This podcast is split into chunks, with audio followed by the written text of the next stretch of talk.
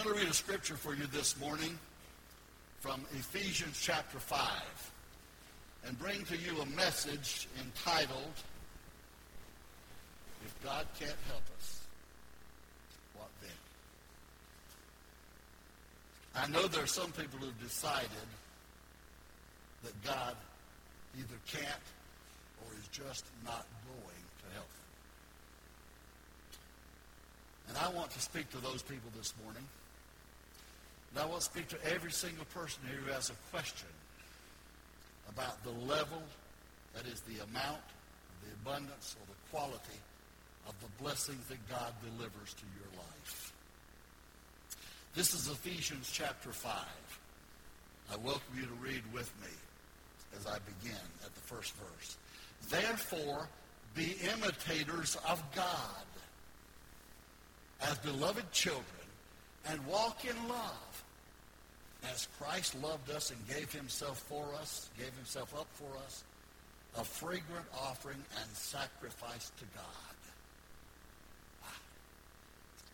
And then immediately he goes on to say, but sexual immorality and all impurity or covetousness must not be even named among you as is proper among saints.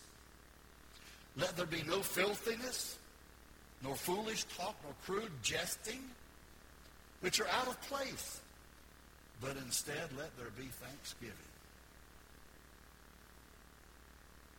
For you may be sure of this, that everyone who is sexually immoral or impure or who is covetous, that is, an idolater, has no inheritance in the kingdom of Christ and God. Let no one deceive you with empty words. For because of these things, the wrath of God comes upon the sons of disobedience. Therefore, do not become partners with them. For at one time you were darkness, but now you are light in the Lord. Walk as children of light. For the fruit of light is found in all that is good and right and true. And try to discern what is pleasing to the Lord. That last, that last phrase, I want you to put a paper clip on it. Make a check mark by it. Underline it in red. Just memorize it. we are to try to discern what is pleasing to the Lord. Our lives are about pleasing God. Pleasing God produces great results and abundant blessings. Just as displeasing God pulls you out of the area of God's outpoured favor. So I want to preach to you this morning this message based on try to discern what is pleasing to the Lord. Because if we don't find what is pleasing to the Lord, we will be walking in that area where God cannot bless us. And I'm going to tell you why. There is an area, a place, where we can be where God cannot bless us. There are many, many people who think that, well, I'm me, God knows me, and he understands me. He knows why I'm like I am. He knows who I am. Because of that, he's going to make allowances for me. And you're right up, you're right, up to the very last part. He does know all of it. He's not going to make any allowances for you. he's going to put you on the same basis of the same rules as everybody else. He's going to expect the same thing from you, and if you're going to have the blessings of God in your life, he's going to require the same thing of you. He's not going to make exceptions. He's not going to write a different book for you. You know, there's no me version of the Bible. Well, I know that I know it. I know what Pastor read this morning in first in, in Ephesians chapter five. I know that's true, but I know I know this about me. It doesn't matter. Is what what's theirs, what's true, what's theirs, what's real, it doesn't matter if you think that one little part of it doesn't apply to you. I take it all. That one little part, I'm not sure about that. that when it said that pick anything you want to. When it said that about crude jesting, I like to tell a good joke. I like to have a good riddle joke. I like to. Yeah, well, I didn't make that up, friends. I just read it out of the book. If you want to be blessed of God, you better find out what this book says and decide that's what you're going to do and that's how you're going to live. If you want to be blessed of God. You know, in basketball, forgive me for talking about this, I'm a little bit excited about it right now. in basketball, where they put two teams out on the floor, there are 10 men, 10 young men out there to play the game, five on each side. And usually there's a couple other guys standing around striped shirts who try to, they're there to mess up the game. No, no, no. they're there to enforce the rules. Because see, there's some guys who think it's all right for them to trip the other player if he doesn't get caught and doesn't say it's okay. Well, if the referee sees that, he's dumb if he doesn't, blind if he doesn't. If the referee sees that, he's going to call a foul on you. You do it a second time, they might put you out of the game. If you run and jump up in basketball and somebody's going up for a rebound and you jump on his back and push him out of the way, they're not going to not call that on you because your name was on the front page of the sports page last week. They're going to go ahead and call it anyway because there aren't any exceptions. And I said that jokingly about referees earlier, and I really have a lot of respect for them most of the time. But God isn't going to change the rules in the middle of the game for you or for me. He's just going to say, this is the way it is. This is the way I wrote it. I wrote it that way because that's the way I meant it.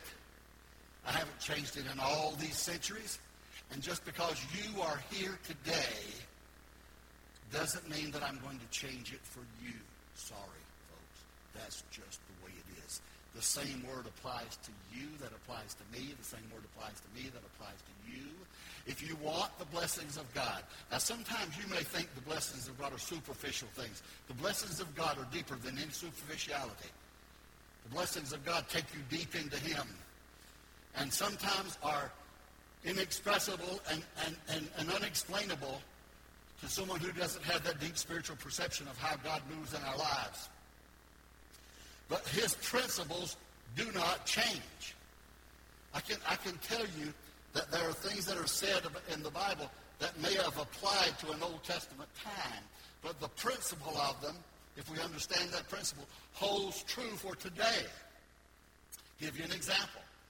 Look at your Bible where and see what Luke chapter 6, verse 38 says. Luke 6, 38, you already know it. You may not know it till you get there and recognize it, but once you get there, you'll recognize it. If you've heard me preach very many times, you've heard me refer to this verse. It's a principle. It's talking about giving. It's certainly any kind of giving, giving time, giving talent, but it's primarily talking about giving of your finances. But God doesn't limit it to that. You can't buy God's favor just because you tithe and you give. You can't go out and live like the devil and everything else in your life and expect the blessings of God to flow to you. Well, I tithe, and God said, if I tithe, He'd bless me. He also told you to live right and live close to Him and walk with Him and live by His Word. He didn't give you just one thing. If you took just one thing to have all the full blessings of God, heaven and glory and abundance down here, I'd find what that one thing is. And I'll tell you, I'm so carnal, I'd find that one thing. That's what I'd do and you would too. but isn't just one thing. It's the abundance of the teaching of God's Word.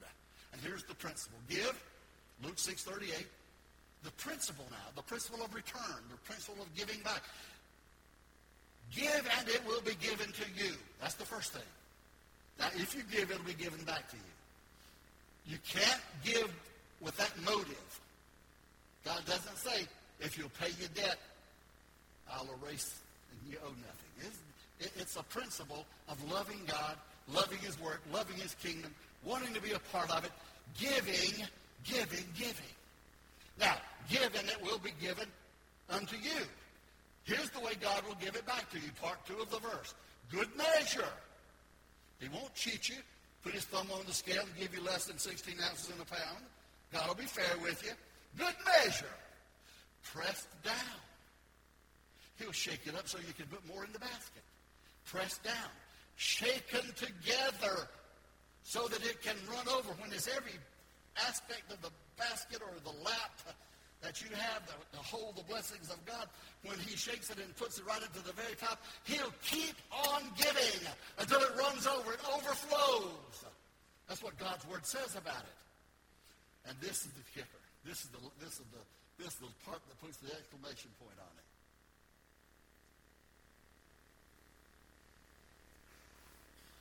For you, for me, and for everyone, it's the very same thing. Here's what it says. For with the measure that you use, it will be measured to you again, back to you. So, so if you use a, let's just say, if you've got a yardstick to measure what you give to God, but it's only got 33 inches in it, most of you know a yardstick has 36 inches, don't you? You know that. Okay.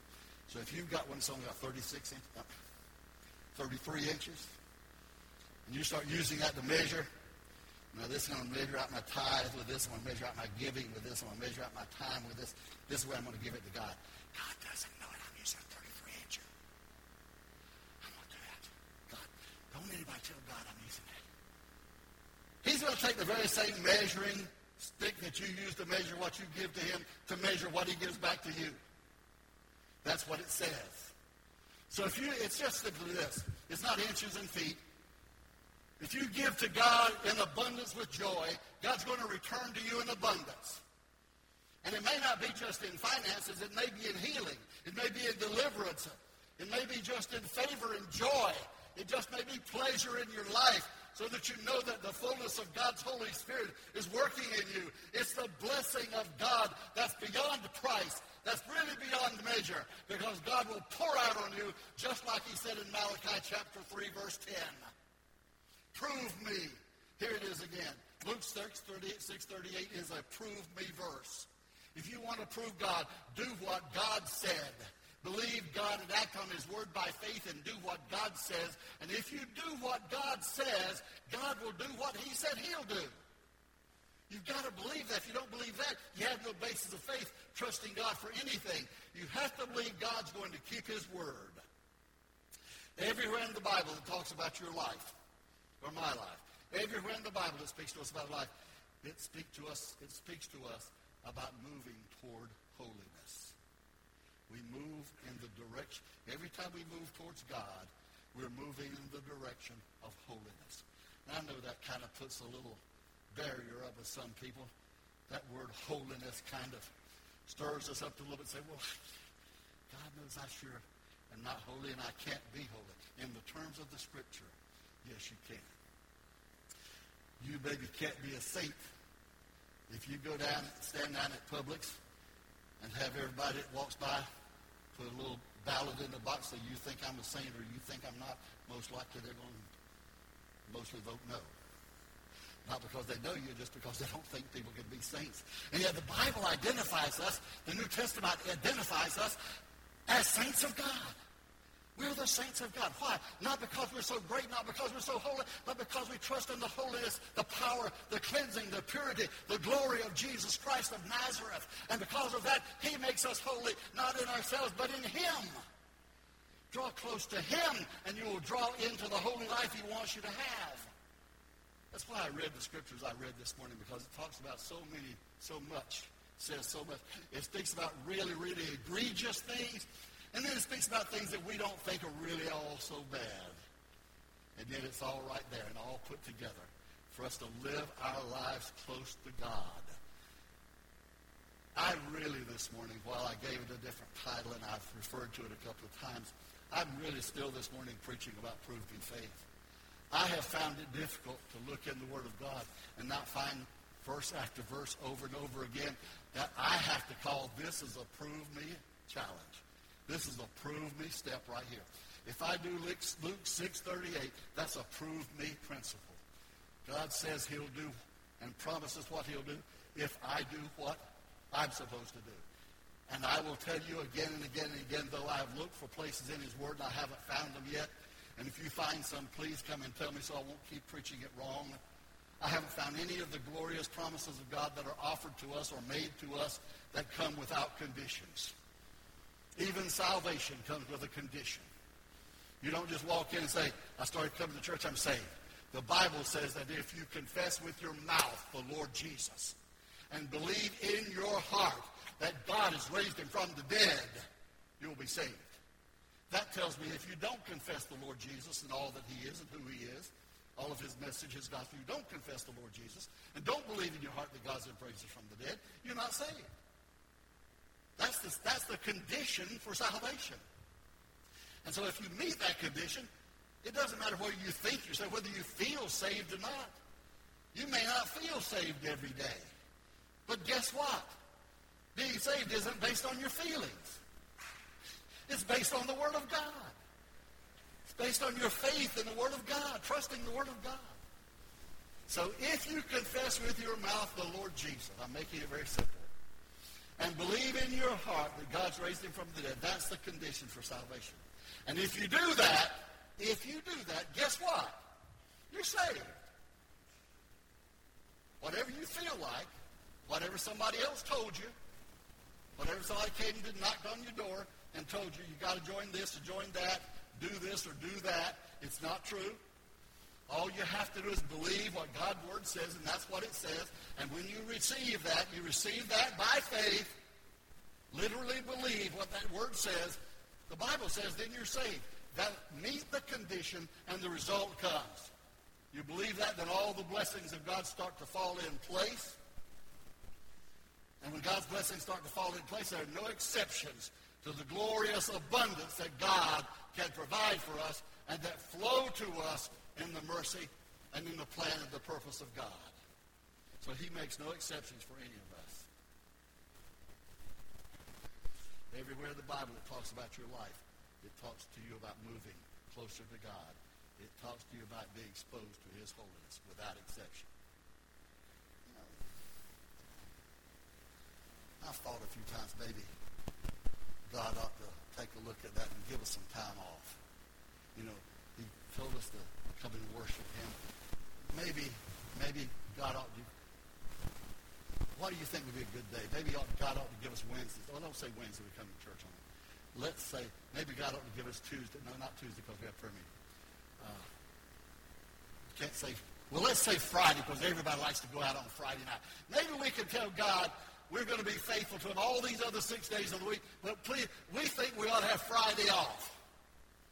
I don't think I ought to have to do everything this word says every Friday. I'll, I'll try to do it Saturday, Sunday, Monday, Tuesday, Wednesday, Thursday. I think I ought to have I think I ought to have a day off. What do you think God's going to respond to you when you go to say to him, Lord, is it all right for me to take Friday off? I won't pay attention to your word on Friday. I won't do what you tell me to do on Friday. I know you'll come back and start blessing me again on Saturday because Saturday I'm going to start doing it again, get ready for church. You think he's going to bless you and do what? Well, just in case you think that I'm proposing a plan to you that you ought to try, I'm going to tell you you'd be stupid if you did. If you tried that, I'll tell you in advance it's not going to work. God's not going to give you any days off. He's not going to give you any hours off. It's going to be full time with him or nothing.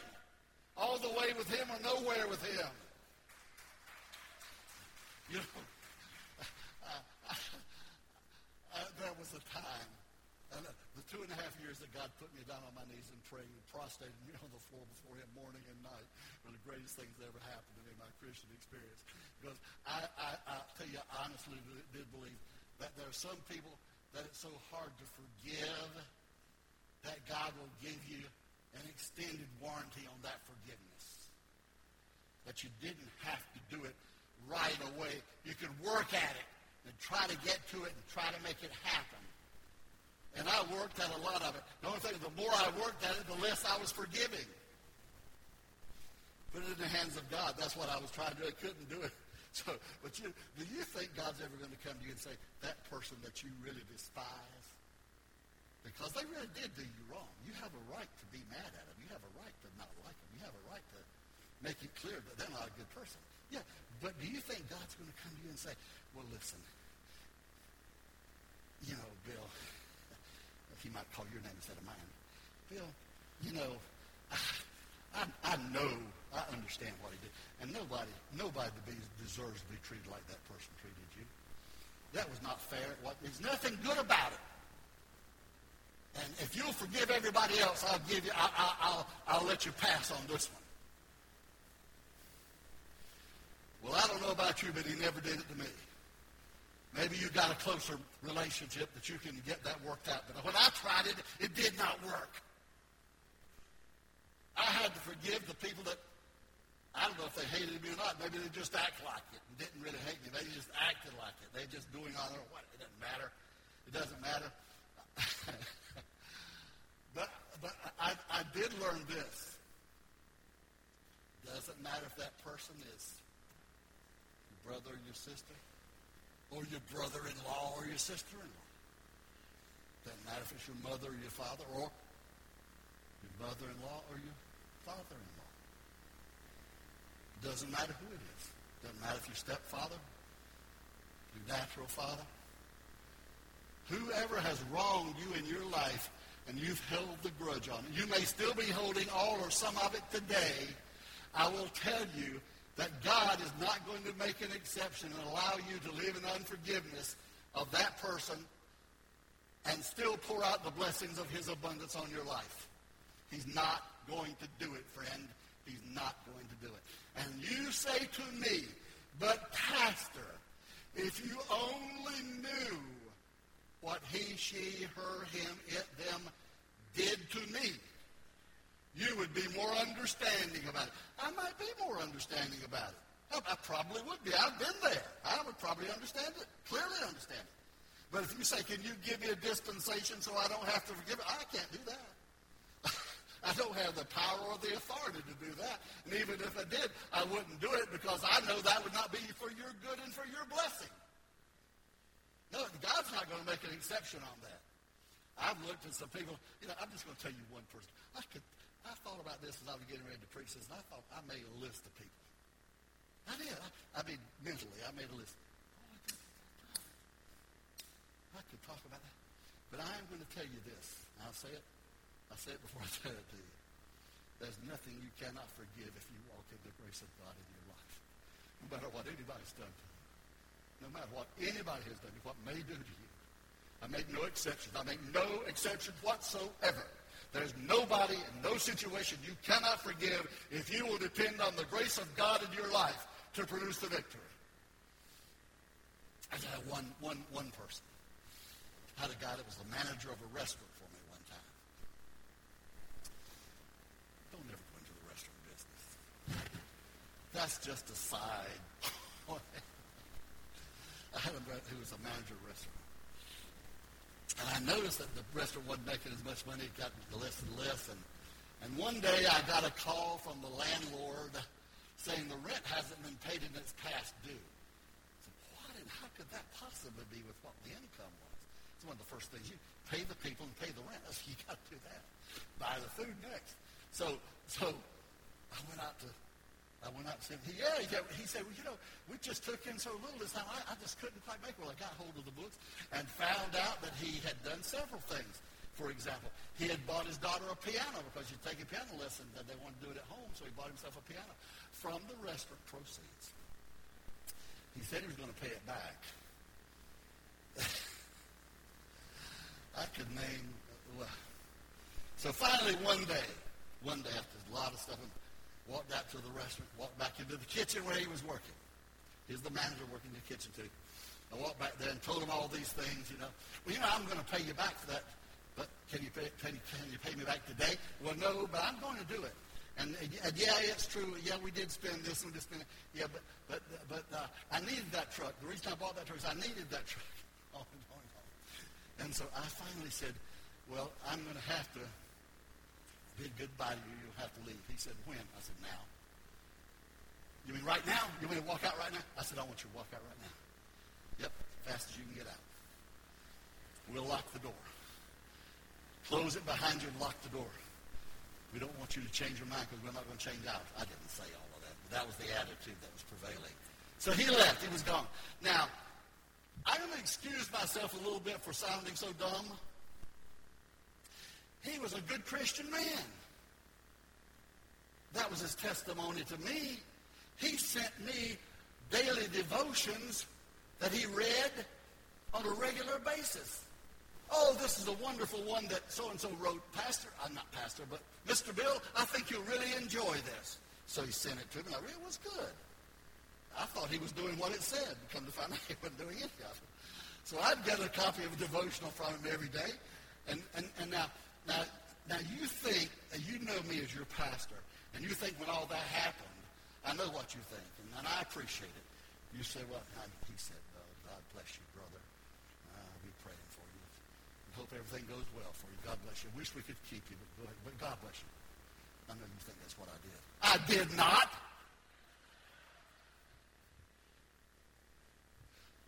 I said, get out, stay out. Went and called the police. Got a detective of the Neptune Beach Police Department who worked really hard to build a case against him. It was all right there, black and white, lined up. Prosecute him. I said, do you want me to prosecute him and go forward with this case? Yes. Why do you think I reported it? Prosecute him. I was full of grace.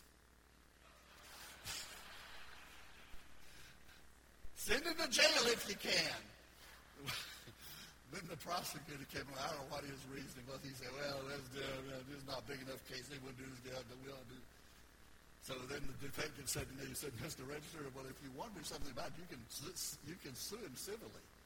You file a lawsuit against him. You might not get anything. You get a judgment. You might not get anything. Looks like you didn't have anything, but you can file a lawsuit against him and get a judgment on it. I said, let's get going with it. I call a lawyer I know. Let's get going with it. But somewhere along the way in there, I wasn't preaching. I didn't have to report to a congregation. I didn't have to describe anything in my heart to you. I wasn't preaching at that time. I hadn't returned to the pulpit yet. But somewhere in my heart, I came to believe, and I think some people spoke good things to me and said good things to me and helped me. I came to believe it wasn't the best thing to do. Now, I'm not going to say to you I stopped to that because I forgave him. I stopped just because I believed it wasn't worthwhile to proceed. If I'd have had my way and gone by the way I felt and felt like there was anything I could do to damage him by filing a lawsuit against him that would matter, I'd have been right down to my lawyer's office the very first thing the next morning, and it would have been on the books and on the works and on the way. But friends and family helped me to see it a little bit different way. Now, fast forward a little bit. When I went down and I started this, I describe it to you as an intensive time of prayer. I know any other way to describe it. I was going to that two and a half years of praying and seeking God morning and night and crying out to God.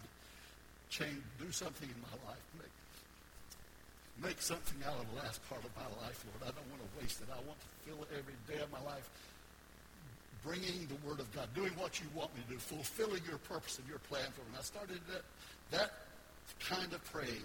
And invariably, as I prayed along the way, didn't all hit at the same time, but invariably, something like that would come up. And I'd see that guy's face.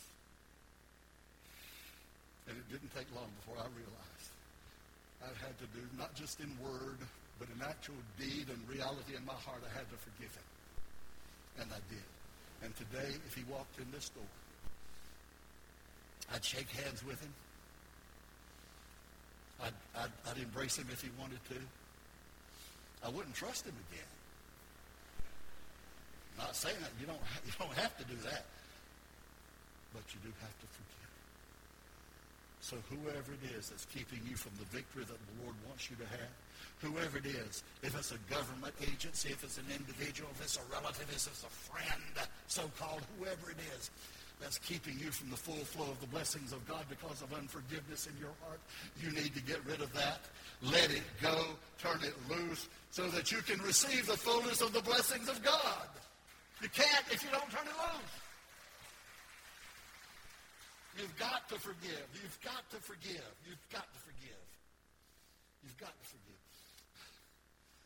One, one of these days I'm going to preach a sermon, and I'm going to talk to you about the first I'm going to pick out about the three worst things that anybody ever did to me.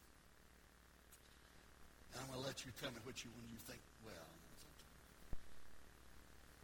I couldn't limit it to three, maybe five. I'm going to let you vote on which one you think was the worst.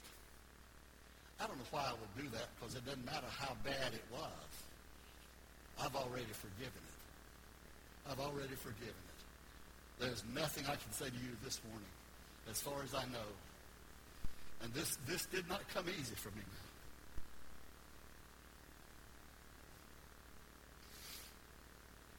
Before I came to this church, it's not something I could have stood up and said. I was a Christian.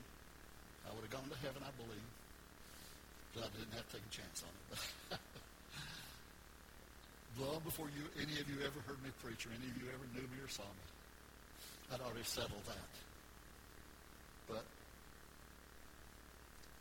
I did come to the place that I was able to say, I look back at I look back at people in my family and my life, men who wronged me horribly.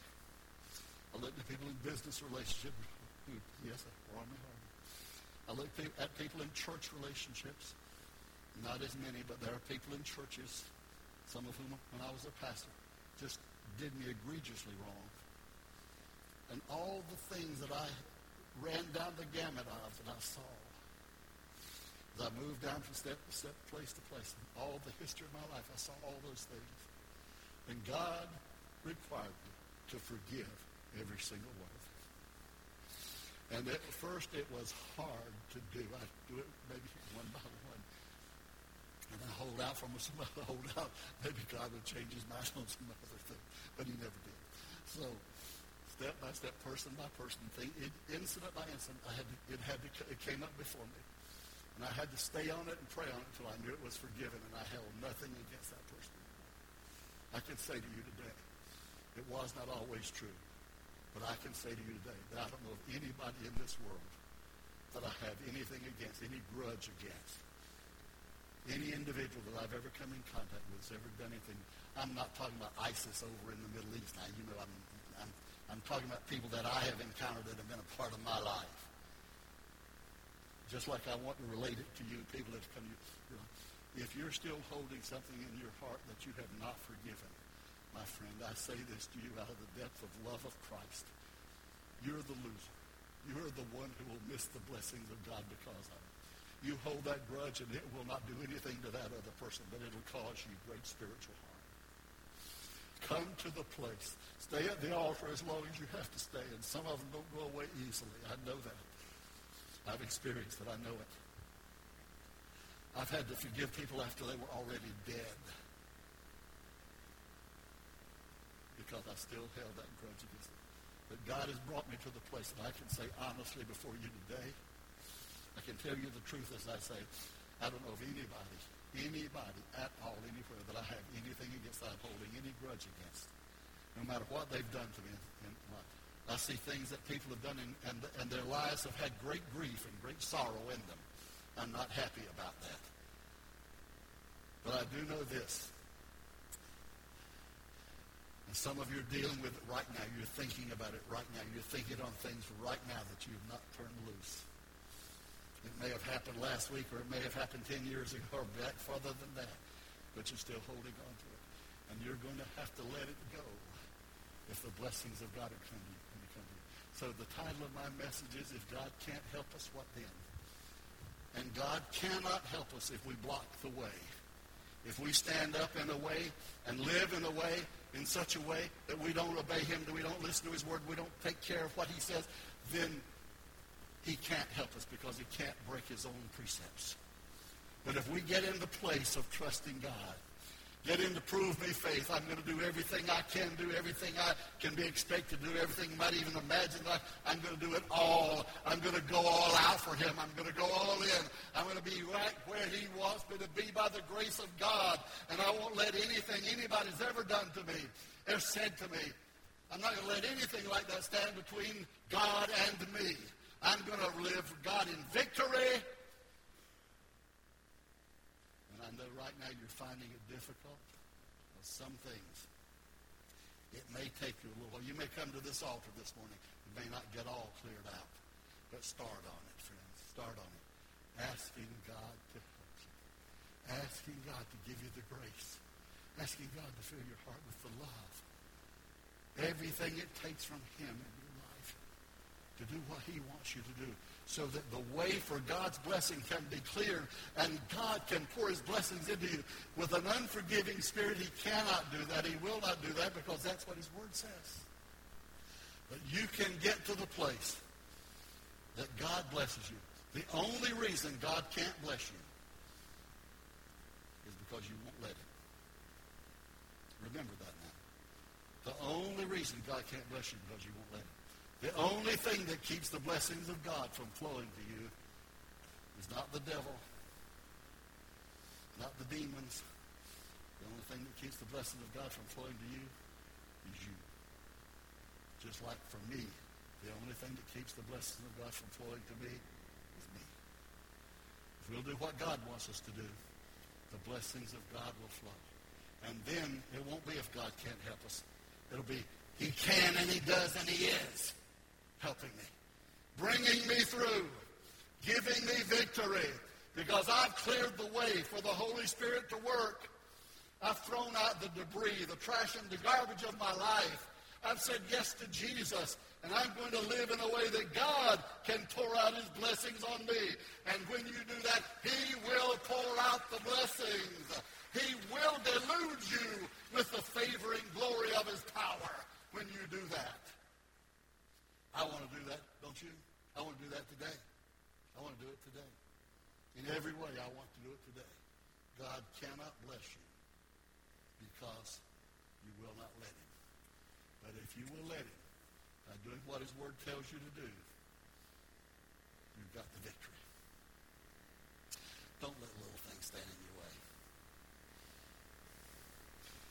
I guess there are some people not in church today because they heard IHOP was selling all-you-can-eat pancakes for three ninety nine.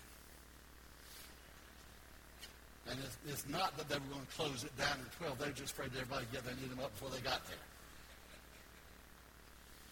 Now, I say that, that sounds facetious, but you see, that's the, that's the kind of way somebody thinks.